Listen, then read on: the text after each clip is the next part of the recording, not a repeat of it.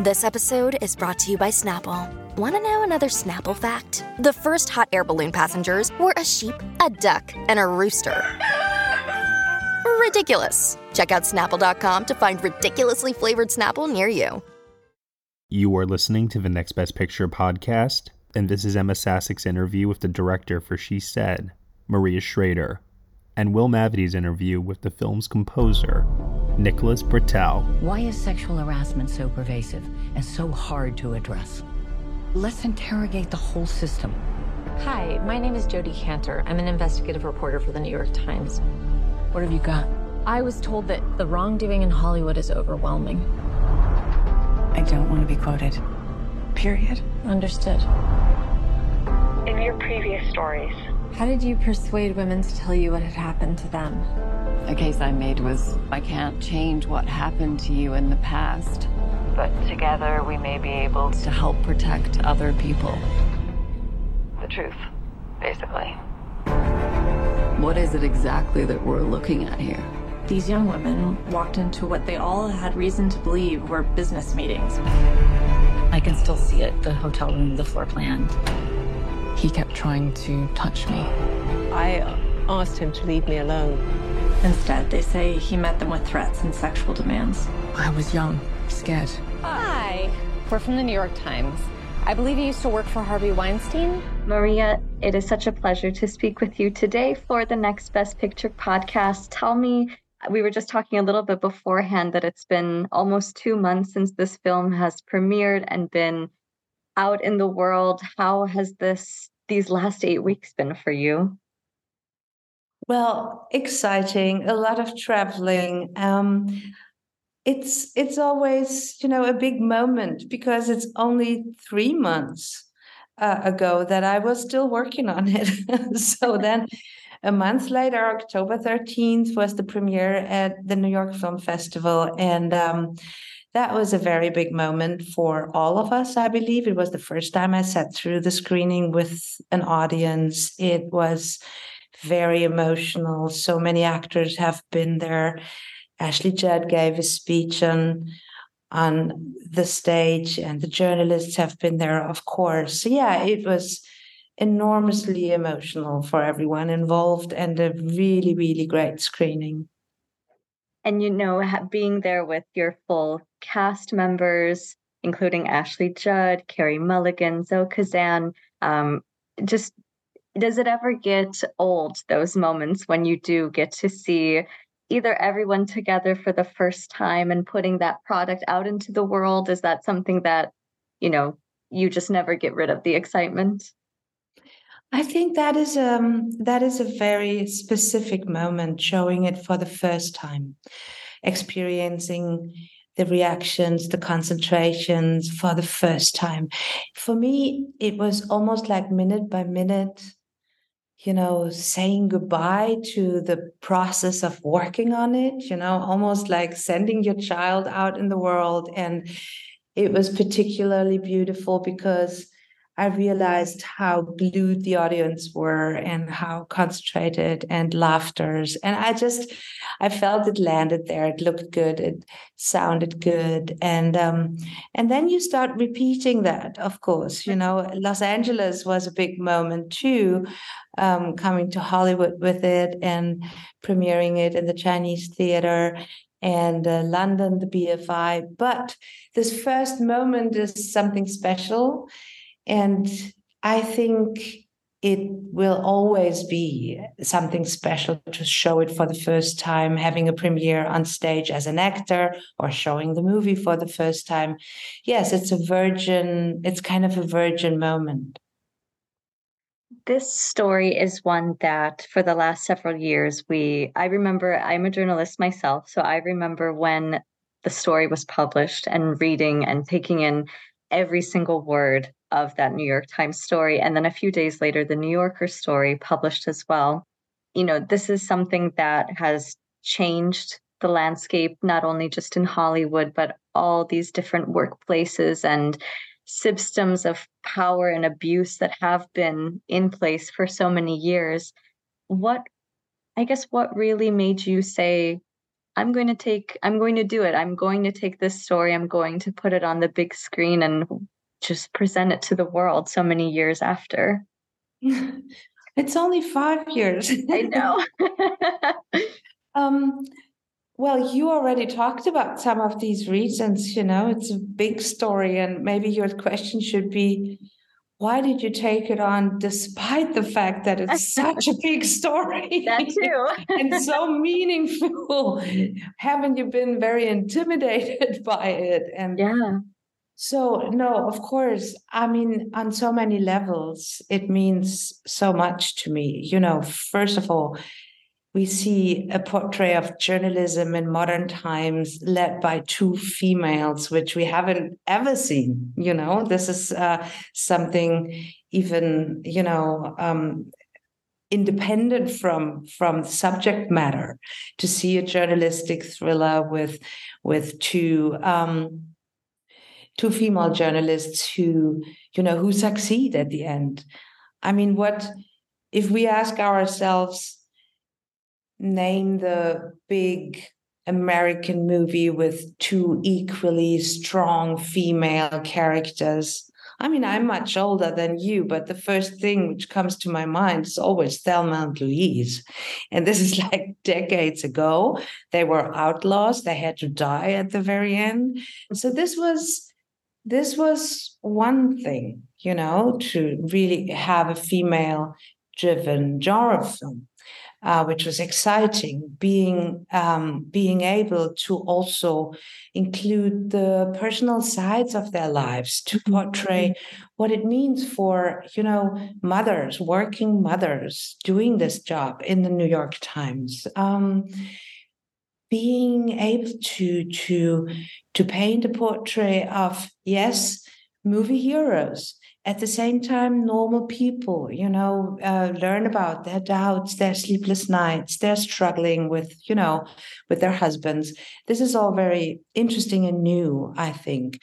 But then the cause and there's a big cause you know that this is also something which was very much to be felt in in the Lincoln Center um, during the premiere, there's something bigger than the movie. It's almost like, you know, it's it's a testimony to um, to something which means a lot to all of us, and of course to me too.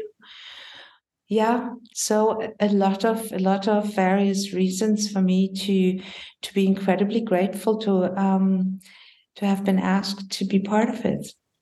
And like you mentioned at the beginning, I'm sure a lot of pressure too, just to be felt in terms of not only serving the story justice, the the so many brave women who came forward for this story and the two journalists themselves, Megan Twohey and Jodi Kantor, all the work that and, and months and effort that went into getting those sources and uh, getting comfortable with them in order for them to want to be on the record and and share their story. All of that had right. to come in come into play somehow exactly exactly but yeah i mean we all felt this big responsibility and just you know we wanted as you said we wanted to honor these women who who we all admire you know to to be so brave sharing their you know most intimate and traumatic stories and and and allowing Jodi and Megan to to use their names and go public with it. And that that is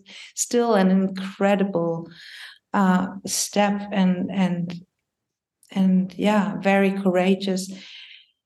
At the same time you know we um i think there was this one big decision to to to really have uh, dialogue with everyone involved. You know, we uh, I think it's a it's it's a project of multiple voices and and also the survivors you know had the possibility to look over their accounts and make sure that they feel uh, well represented with the wording you know and, and the plans we had and Jodi and megan were were very involved in you know the details the portrait of the details um, of their workplace and their language and you know there were tireless sources for us and all our questions. And my questions, for instance, would have been, you know, when do you record something? When do you take notes? When when do you not take notes at all? Or, you know, in which conference room would you go with this particular, you know, person to interview? And all these, all these little things. Um, so yeah it's a lot of research and you and and we all all the creative heads of departments we all did our research. And then at one point it's clear it's not a documentary. It's a it's a fi- feature film. It's a fictional fictionalization. And and you know even the decisions to to cast zoe to cast Carey these are artistic decisions. And uh, it's an interpretation and at one point, and latest when the the the shooting starts, we we also have to follow our artistic instincts and um, you know create suspense and at the same time emotion and go a little beyond uh, of what Megan and Jodi reported in their book, you know, because that was very factual based. Of course, it's a journalistic report, but we were look, looking to um, into something else. That's what movies are for, I believe. That's right. I want to go back to something that you just mentioned in terms of really speaking with Jodi and Megan in terms of those day to day things that journalists do. Because when I was watching this, I felt this was probably the most real and down to earth interpretation of journalists on screen because I have my writer's notebook every single day when I'm going out somewhere. I'm writing down, looking up. I just felt like everything felt like you could tell that actual journalists help bring this to life in terms of some of those moments.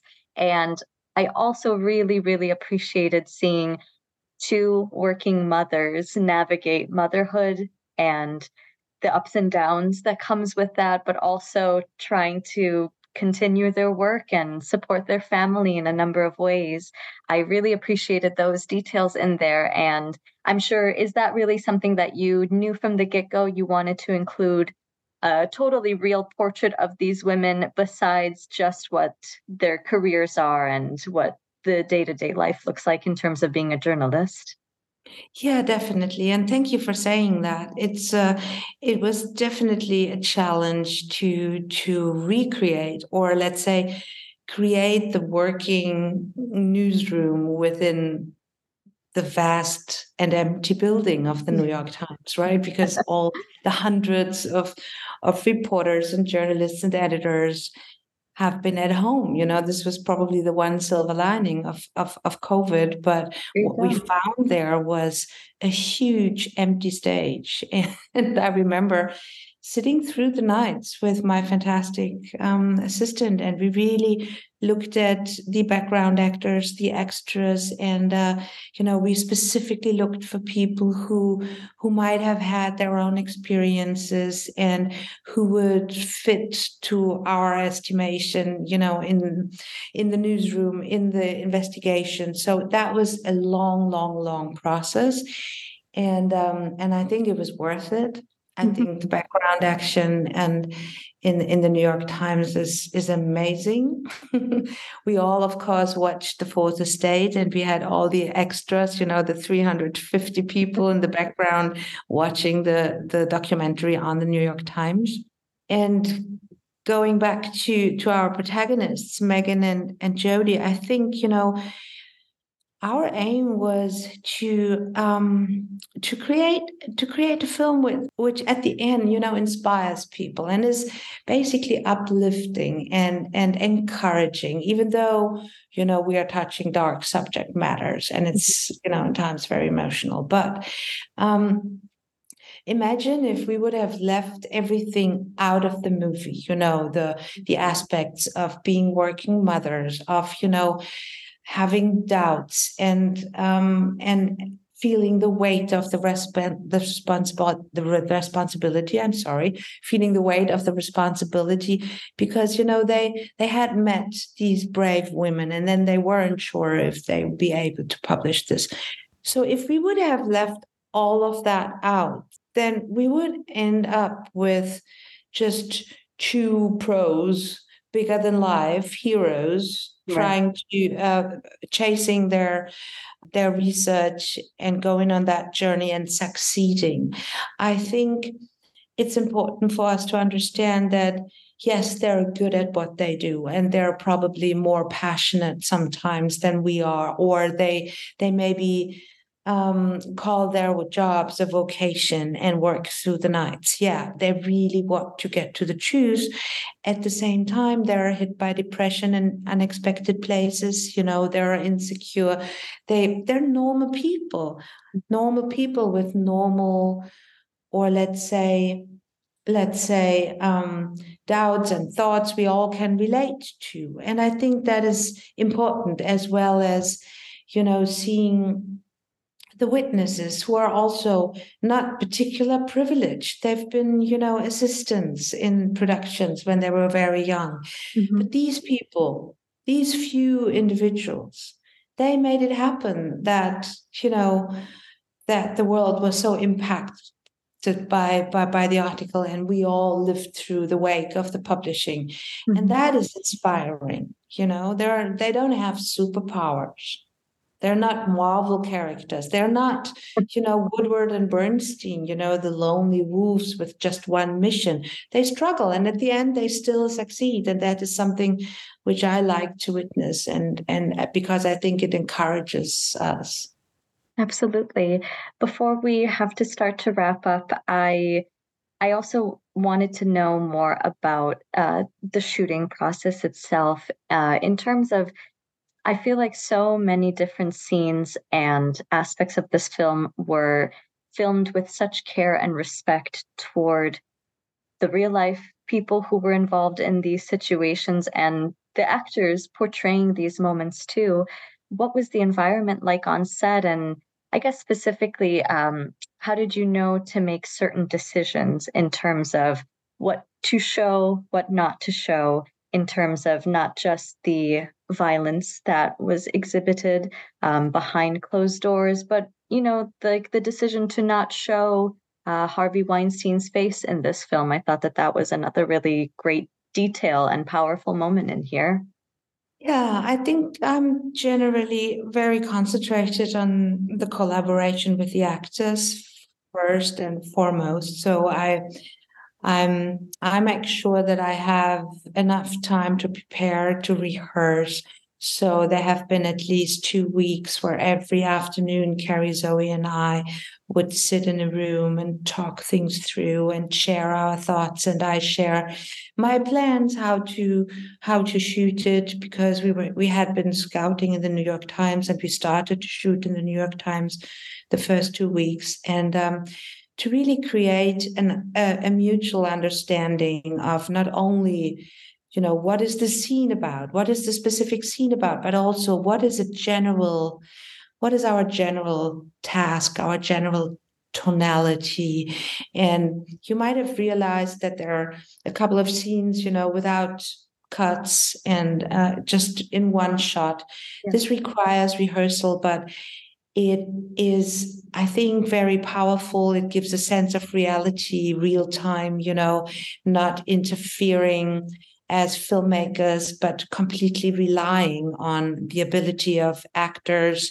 to create the tension to create the rhythm uh, which makes us at the end of the day sit at the edge of our seats and and and to create the um, the emotional connection to to the audience because you know it's a lot of it's a lot of talking it's a lot of dialogues in this movie and it's absolutely crucial. And i think this is my work and in communicating and finding it with the actors to make absolutely clear why is this moment important why is this call important to really be um, connected in every in every moment to you know what they're heading for and and what the setbacks are.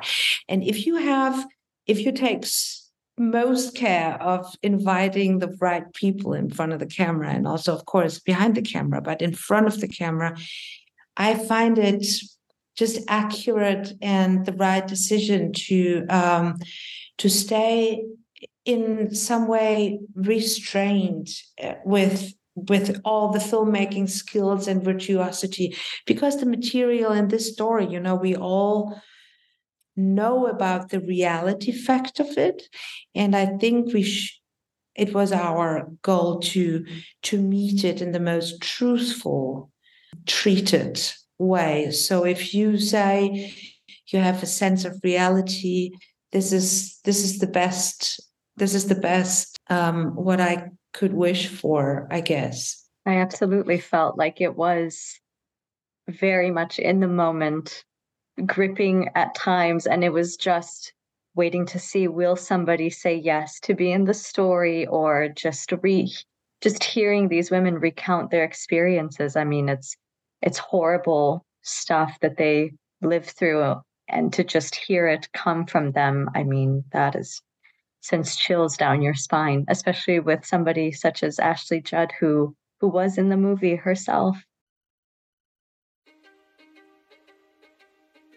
History is complicated. The story of human progress is long, messy, and riddled with controversies big and small. On Conflicted, we dive headfirst into history's most infamous events and contentious figures. We try and untangle the good from the bad the fact from the fiction, and the monsters from the misunderstood. Was Genghis Khan a murderous butcher or a civic pioneer? Did the Allied powers go too far in firebombing the German city of Dresden at the twilight of World War II? And how did the Marquis de Sade acquire such a sinister reputation? And was any of it true? These are just a few of the tough questions we wrestle with and investigate on Conflicted.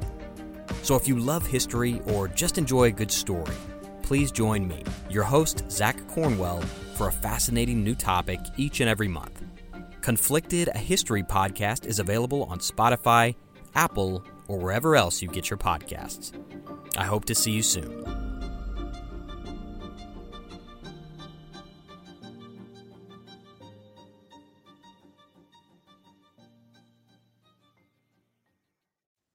Yes, and I wish you know that that we all feel also some kind of um, relief the moment they they share it and trust the journalists and um, you know be able to to look at it from from the nowadays perspective because they're reporting they're talking about something which is which has been happening you know decades ago. And it's i think it's so valuable for all of us to to hear it out of the mouth of the people who experienced it and in country to you know illustrate it and make a scene and create a scene which which you know depicts violence against women then we then we kind of recreate what they went through which is and we really wanted to go the opposite way.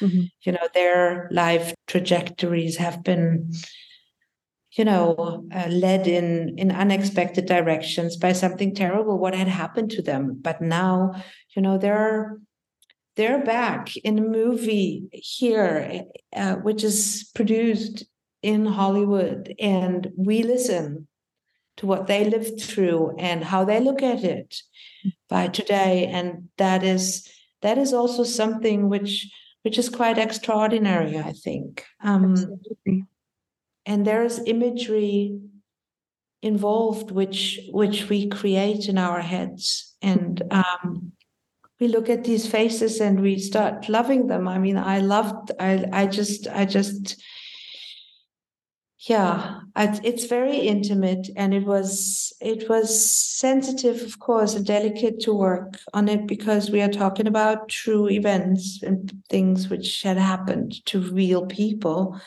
And we also felt great responsibility for it but i think it's rewarding. That was basically another big moment when i met you know laura and zelda and Rowena at at the BFI premiere in London, and we spent the night together and um, and learning how you know how content they are with and how in sync and they are with the movie and that they're proud it exists. It's it's something very meaningful to me. That's so wonderful to hear. Maria, I want to thank you so much for your time today and speaking with me about a truly powerful, impactful, and wonderful film. Thank you so much. Thank you. Thank you, Ema, for having me. People have tried to write this story before. He kills it every time. Harvey adamantly denies any allegation of assault. He played people. He was a master manipulator. Will you give me just one chance to talk to you? Are you sure that this isn't just young women who want to sleep with a movie producer to try to get ahead? This is bigger than Weinstein. This is about the system protecting abusers. The women who receive these settlements, they can't speak out. They'll be sued if they do. But if someone could speak freely about the payouts. What payouts, John? You have to imagine that every call you make is being recorded and you're being followed. Can you imagine how many Harveys there are out there? You want to get me killed. Do you wish you hadn't signed up for this story? Do you? No. The only way these women are going to go on the record is if they all jump together. We're all here, Harvey. Who have you talked to? I have three daughters, and I don't want them to ever accept abuse or bullying. I'll go on the record. Go right. It's time to write. This is all going to come out. I was silenced. I want my voice back. So obviously, anytime you you hear a Nicholas Britell score, you know it's going to make you feel something. I think this film it's interesting because there's extensive periods where you play it pretty restrained and we'll talk about those in a minute but i wanted to specifically talk about i guess the three times in the film it's not so restrained uh, so the first moment is pretty much when the film opens and we get to uh-huh. see this kind of split between one when one of weinstein's victims first starts working on a set and then we kind of smash cut to her running away from his hotel room and mm-hmm. you really bring us in and big with this very swelling track. So tell me a little bit about that track there to bring us into this world and yeah, those emotions. Yeah, that was um it's interesting that you brought that one up because that was actually a really key scene um you know not just for setting the film up but also for my own understanding of the film itself in a way um and uh and actually I think that's a really cool uh place to start with the discussion because that was a moment where um I remember I had first I had first written a piece for the opening of the film that was um, that that I think totally worked, but it was it was I would say in a sense perhaps it was more functional in a way. It was sort of you know we we're, we're we're wondering where we are. We feel the discovery of the film set, and then we sort of get a sense of oh maybe we're meeting our potential future colleagues, you know, and then the horror that immediately follows that. Um, and I remember I was working. Uh, Maria and uh, Dede Gardner were here as well, and uh, I was right in the studio, and we were talking. And I remember Maria had a really, really insightful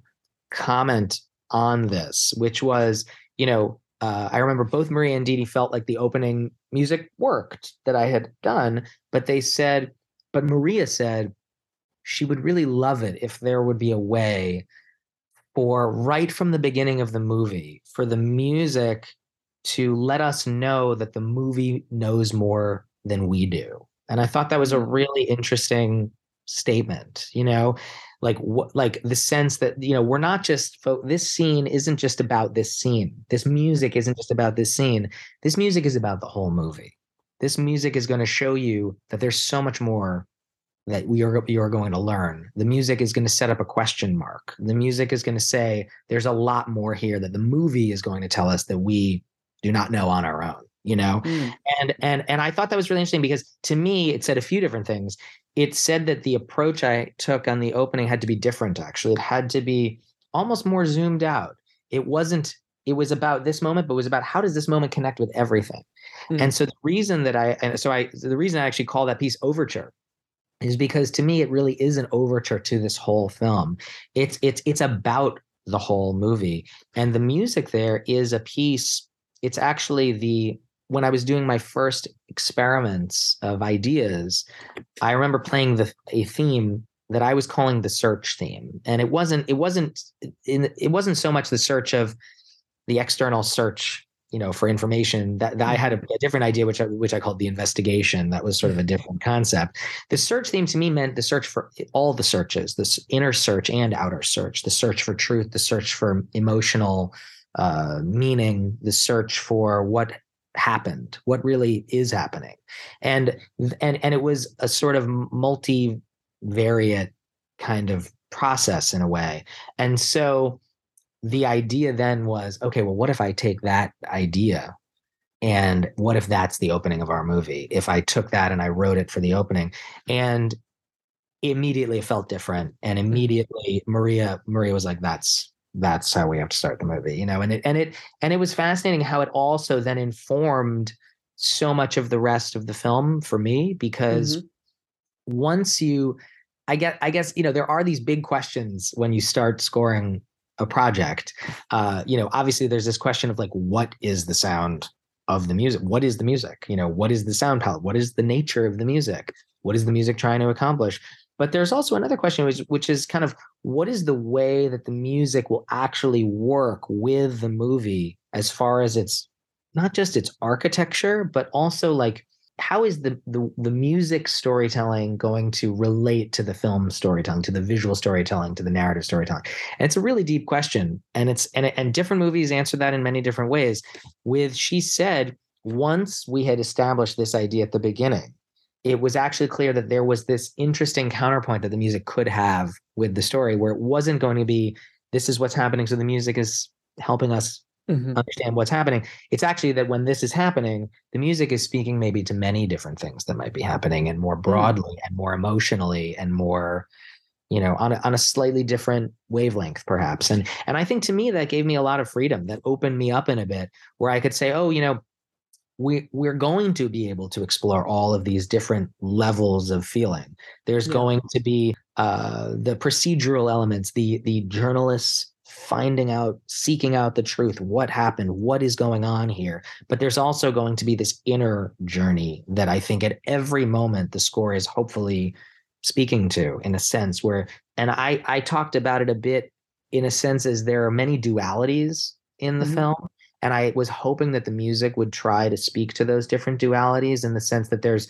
you know you could break it into sort of public and private you know internal external you know work and home. There are many dualities in the film and i think that the music is hopefully trying to like be a through line between all of these different you know spheres i guess yeah, so let's go a little bit further into those dualities because mm-hmm. obviously, mm-hmm. with some of the quieter investigative moments, mm-hmm. you really drop it down. And so there's a lot of the film that um, it's almost there's just like a very subtle drone going on there in the background. I was curious about some of those tracks that you have to kind of chart the shoe leather journey that these mm-hmm. journalists are going through and it's mm-hmm. there's almost a horror score aspect yeah. to parts of it so tell me a little bit about yeah. that no it's, it's a great point so there's there are a lot of different um uh, uh functions that the score has in different places and i think above all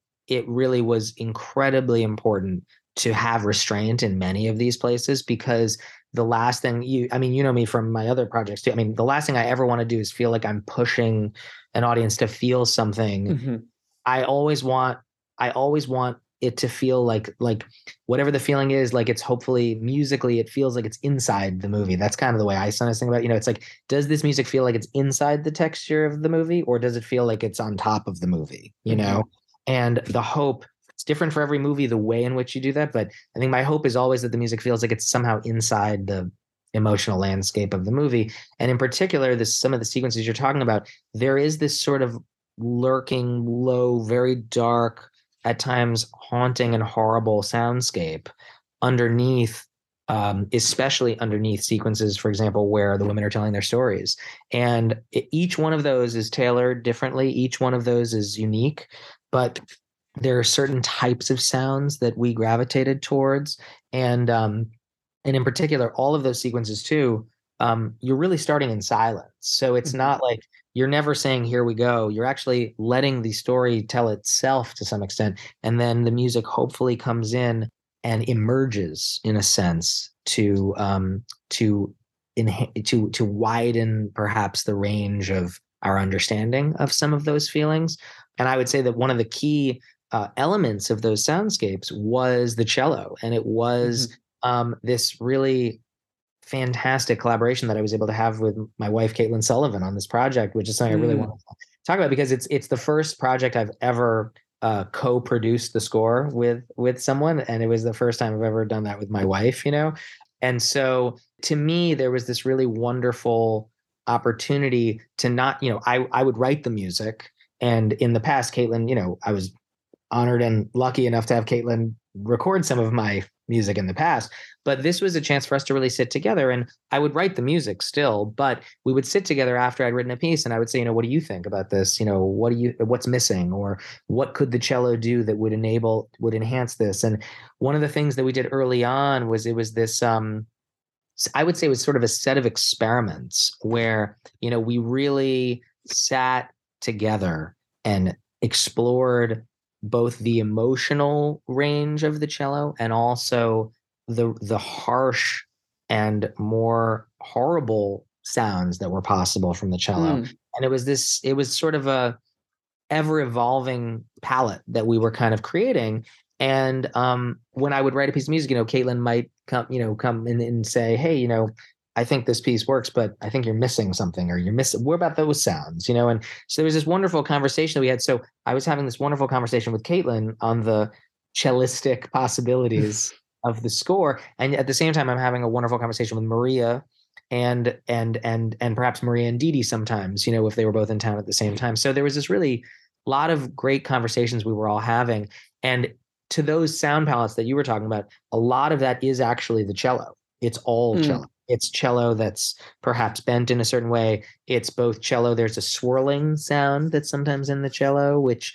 to us we viewed as a sense of the memory of trauma. How when when a memory of trauma might come back, there's this sort of sense of you don't know when it might emerge and when it might happen, mm. and it overtake you, and then it can also go away just as quickly. But there's an anxiety around that of when will those feelings return psychologically that was something we talked about so there's an anxiety there i think in the score and there's also something we did i would use the word uh, kind of aleatoric cello where mm. it's almost like it's almost like a chaos approach where you you sort of see where your hands almost take you and you sort of explore things um, in an almost like random kind of way and what that sometimes leads you to do musically is you create these sounds that can be quite they can possibly be quite disturbing and quite mm-hmm. un- unknowable kind of how they're going to feel and i would sometimes take these sounds very high up in the cello and i would put them in a very very long reverb and make them feel almost very distant and to mm-hmm. us it kind of had a feeling of almost like these distant voices at times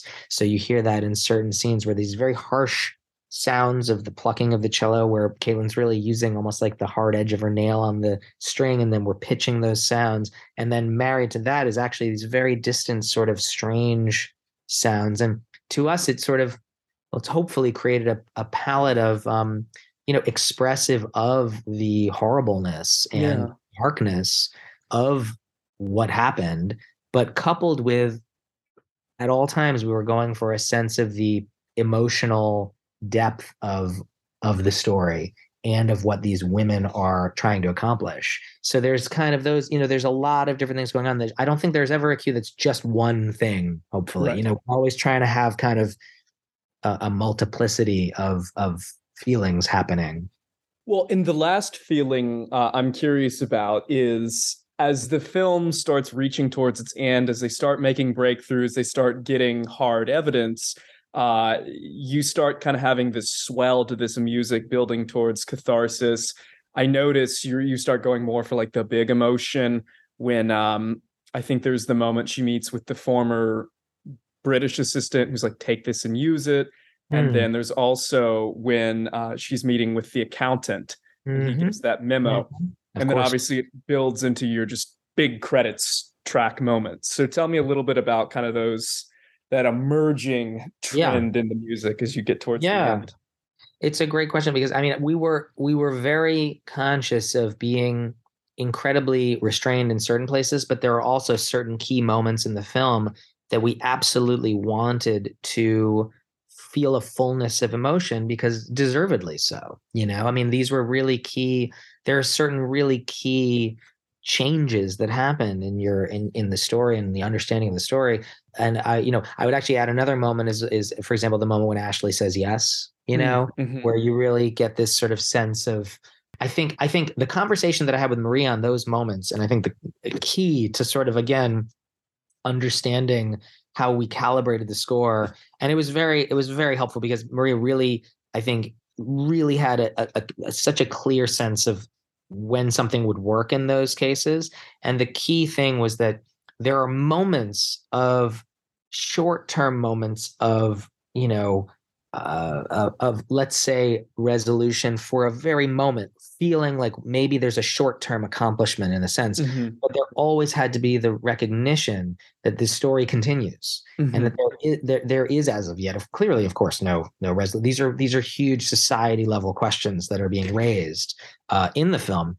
and so i think even amidst moments of you know journalistic victories that might happen in a particular moment ashley says yes the chords themselves have to me uh, an inner inner feeling of there's still dissonance there's still Mm. a rub there's still there's still so much more to do you Yeah. know what i mean and so there's never a moment in the film i think where we fully say this mission accomplished because Mm. there is no mission accomplished Right. you know this is one moment of a massive story that continues of course to this day uh, you know and so there's there's not um I think when we when the music does rise up a bit, I think it's still within that context of there's an inner conflict still there, you know, and even even in the even at the towards the end credits, you know, in the conclusion moments, there are still these rubs, hopefully that that that come across in the music that it's still saying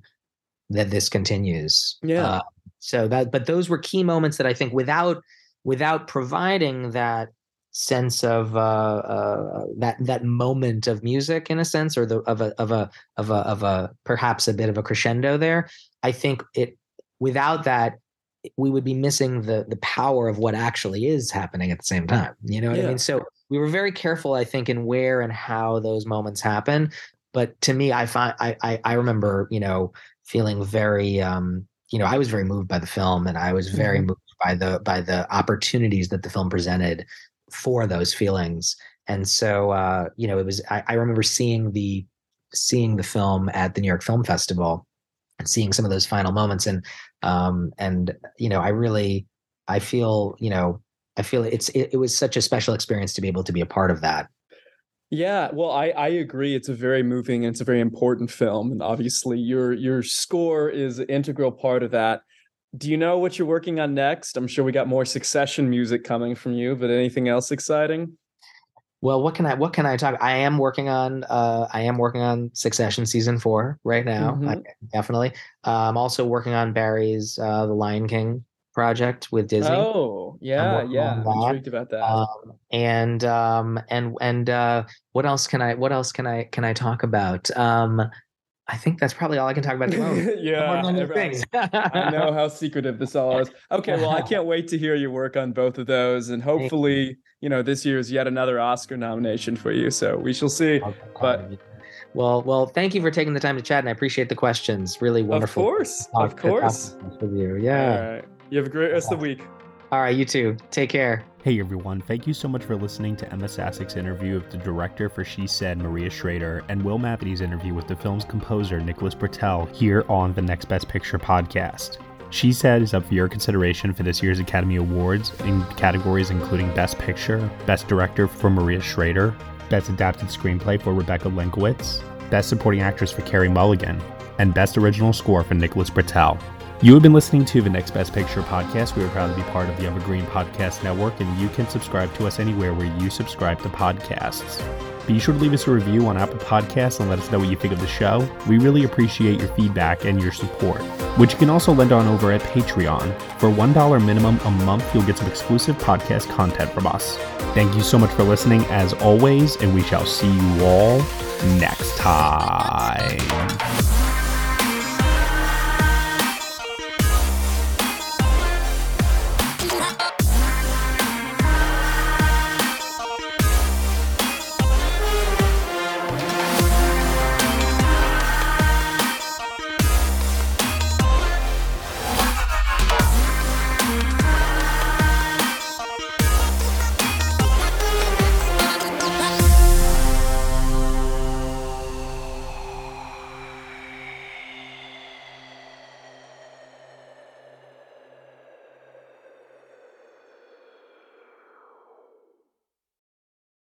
This is Chris DeMakes, guitarist and vocalist for Less Than Jake, and host of Chris DeMakes a Podcast, a songwriting podcast where every week I'm joined by an amazing guest to break down the writing, recording, and release of one iconic song from their career.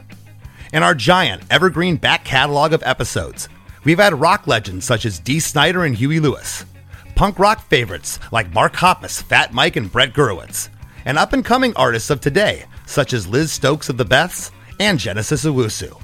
We've had guests from all genres and styles of music, and I guarantee that if you peruse our back catalog, you'll see several episodes that'll make you say, Man, I gotta hear that.